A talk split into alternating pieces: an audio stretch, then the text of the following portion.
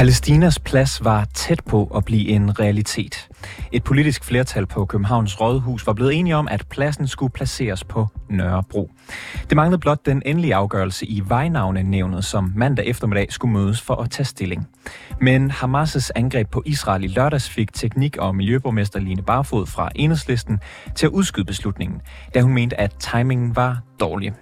Hos konservativ, der har man hele tiden været imod at øh, navngive pladsen Palæstinas plads. De mener simpelthen, at det er for politisk.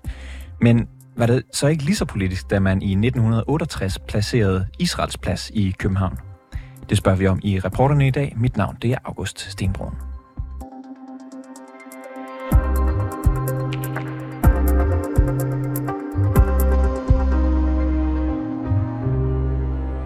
Tidligere på dagen, der talte jeg med det konservative byrådsmedlem Helle Bonnesen, som mener, at beslutningen om at navgive en plads efter Palæstina ikke bør rykkes, men blot stemmes ned.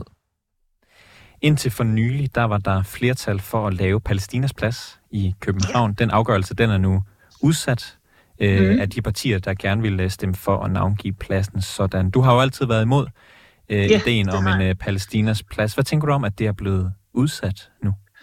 Oh, jeg synes jo alt muligt. Jeg synes, det er tragisk, jeg synes, det er latterligt, jeg synes, det er patetisk. Altså, der var et forslag om, at vi skulle have en Palæstina-plads, og et af vores argumenter var, at for ikke at ville have det, er, at vi synes ikke, at man skal bruge de københavnske gader til at drive øh, en, en, hvad hedder det, uden, udenrigspolitik. Øhm, og så var modargumentet hele tiden, jamen det her er ikke udenrigspolitik. Men nu viser det sig jo, det er jo udenrigspolitik. Og der er jo kæmpe signalværdi i, at vi midt under et angreb i Israel hedder en plads i København med navnet Palæstina Plads. Så altså, det er jo patetisk, for det er jo udenrigspolitik, og det ser vi også nu.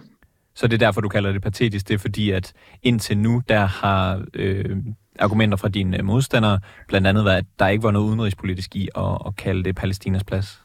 Ja, det er den ene grund, og den anden grund er, at det er reddet ud af en sammenhæng i forhold til, hvordan vi normalt navngiver pladser og gader i København. Og hvorfor har du generelt været imod ideen om at lave Palæstinas plads i København? Fordi det er slet ikke de traditioner, vi har. Altså i København, der navngiver vi enten efter øh, historiske personer, historiske begivenheder, eller nogle øh, tema, øh, øh, temaer, vi vælger.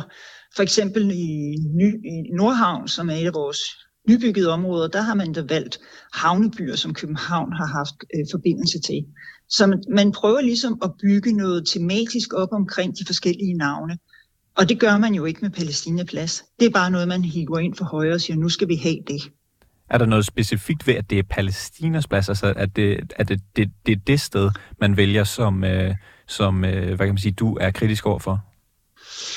Altså, jeg er kritisk for, når man kommer med løsrevne argumenter, der ikke passer ind i den tradition, vi har i vores by. Og vi havde faktisk et lignende eksempel øh, sidste år, hvor der pludselig var nogen, der gerne ville have en Ukrainegade, øh, som øh, også er, eller som var en af vores allierede jo, som vi alle sammen føler dyb sympati for. Men det der med pludselig at sige, nu handler det lige om Ukraine, så nu skal vi have en Ukrainegade, det er ikke den måde, vi hjælper Ukraine på, og det er ikke noget, der passer med den tradition, vi har i København, for hvordan vi navngiver. Er det lidt for, i mangel på bedre ord, populistisk at lave ja. det her med, at så er der lige en vinterblæser den her vej, eller så er der lige et eller andet, at man så ja. vælger at ville navngive en plads, som jo kommer til at stå der for evigt, for eksempel, øh, af den grund? Ja, det er da populistisk. Og mange af vores gader har jo netop en historisk øh, øh, fortælling bag sig, hvorfor de lige præcis hedder det øh, stræderne i Indre By med brolæggerstræder og så videre. Altså der, der, er nogle, der er nogle grunde til, at gaderne hedder, som de gør. Enten fordi der oprindeligt har, er sket noget på den plads, eller fordi man på et, et tidspunkt i byfornyelse har valgt, at øh, nu trækker vi det her tema Øh, til. For eksempel øh, kan jeg fortælle ude i Stejlepladsen, hvor man er ved at, i Sydhavn, hvor man er ved at skulle navngive øh, et område, jamen der prøver vi at trække nogle maritime og nogle, nogle, øh, nogle navne fra havet og fra, fra fiskeri ind i det, så det lige så passer til det område. Og sådan plejer vi at gøre. Og Palæstinaplads er bare fuldstændig løsrevet for det. Der er jo i forvejen en, en Israels plads, og du nævner ligesom det her med, at du mener, det er en dum idé at, at føre udenrigspolitik ved hjælp mm. af, af navngivning af forskellige steder i København. Er det ikke udenrigspolitik, at vi har en Israels plads i København? Øhm, nej, altså det er jo en gammel historisk begivenhed, der går tilbage, den er over 50 år gammel. Og grunden, eller grunden til, at det hedder Israels plads, var jo, at man lavede en aftale mellem den israelske stat og den danske stat, som en symbolsk handling for den jødeforfølgelse, der har været i Danmark øh, under 2. verdenskrig. Så det var referencen til 2. verdenskrig. Og på det tidspunkt, der navngav man Israels plads, Israels plads, og så navngav man også i Jerusalem en Danmarks plads. Så man havde ligesom en historisk begivenhed, man hængte op på, og sagde, nu laver vi et, øh, en, for, altså en, en måde at markere det, som Danmark har gjort under 2. verdenskrig. Men er det ikke er det ikke meget udenrigspolitisk at lave en, en aftale med øh, Israel om, at de laver en Danmarks plads i Jerusalem, og så laver vi en Israels plads i, i København? Er det ikke udenrigspolitik? Det, der er specielt ved Israels plads, det er jo noget, som har handlet rigtig meget om danskerne. Altså, vi har jo masser af steder i København, der har et eller andet geografisk navn. Vi har jo også Amerika, Kaj for eksempel. Og det var jo derfra, hvor der var masser af danskere, der sejlede over Atlanten for at bosætte sig i USA, hvor folk de tog afsked med det. Vi har hele øh, Norgesgadekvarteret, som blev oprettet, da vi øh, hvad hedder det, fik en ny konstitution mellem Danmark og Norge. Så der er der selvfølgelig nogle historiske øh, referencer rundt omkring, som du kan sige, at det er udenrigspolitisk, men der er en lang historie bag, hvorfor man har gjort, som man har gjort, og det er der ikke med Palæstinaplads. Så der er vel øh, mange palæstinenser, i, eller folk med, med palæstinensisk baggrund i København. Kunne man ikke sige, at man kunne hvad kan man sige, navngive den plads af hensyn til, til deres historie? Der er masser af forskellige nationaliteter i Danmark fra mange lande, øh, fra rundt omkring alle mulige steder i, i hele verden. Øhm, og jeg kan ikke se, hvorfor man lige skal fremhæve palæstinenser frem for for eksempel. Vi har også haft masser af tyrkiske indvandrere, vi har haft hollændere tilbage i tiden. Altså, der er masser, hvor man kan sige, så tænker vi lige på dem.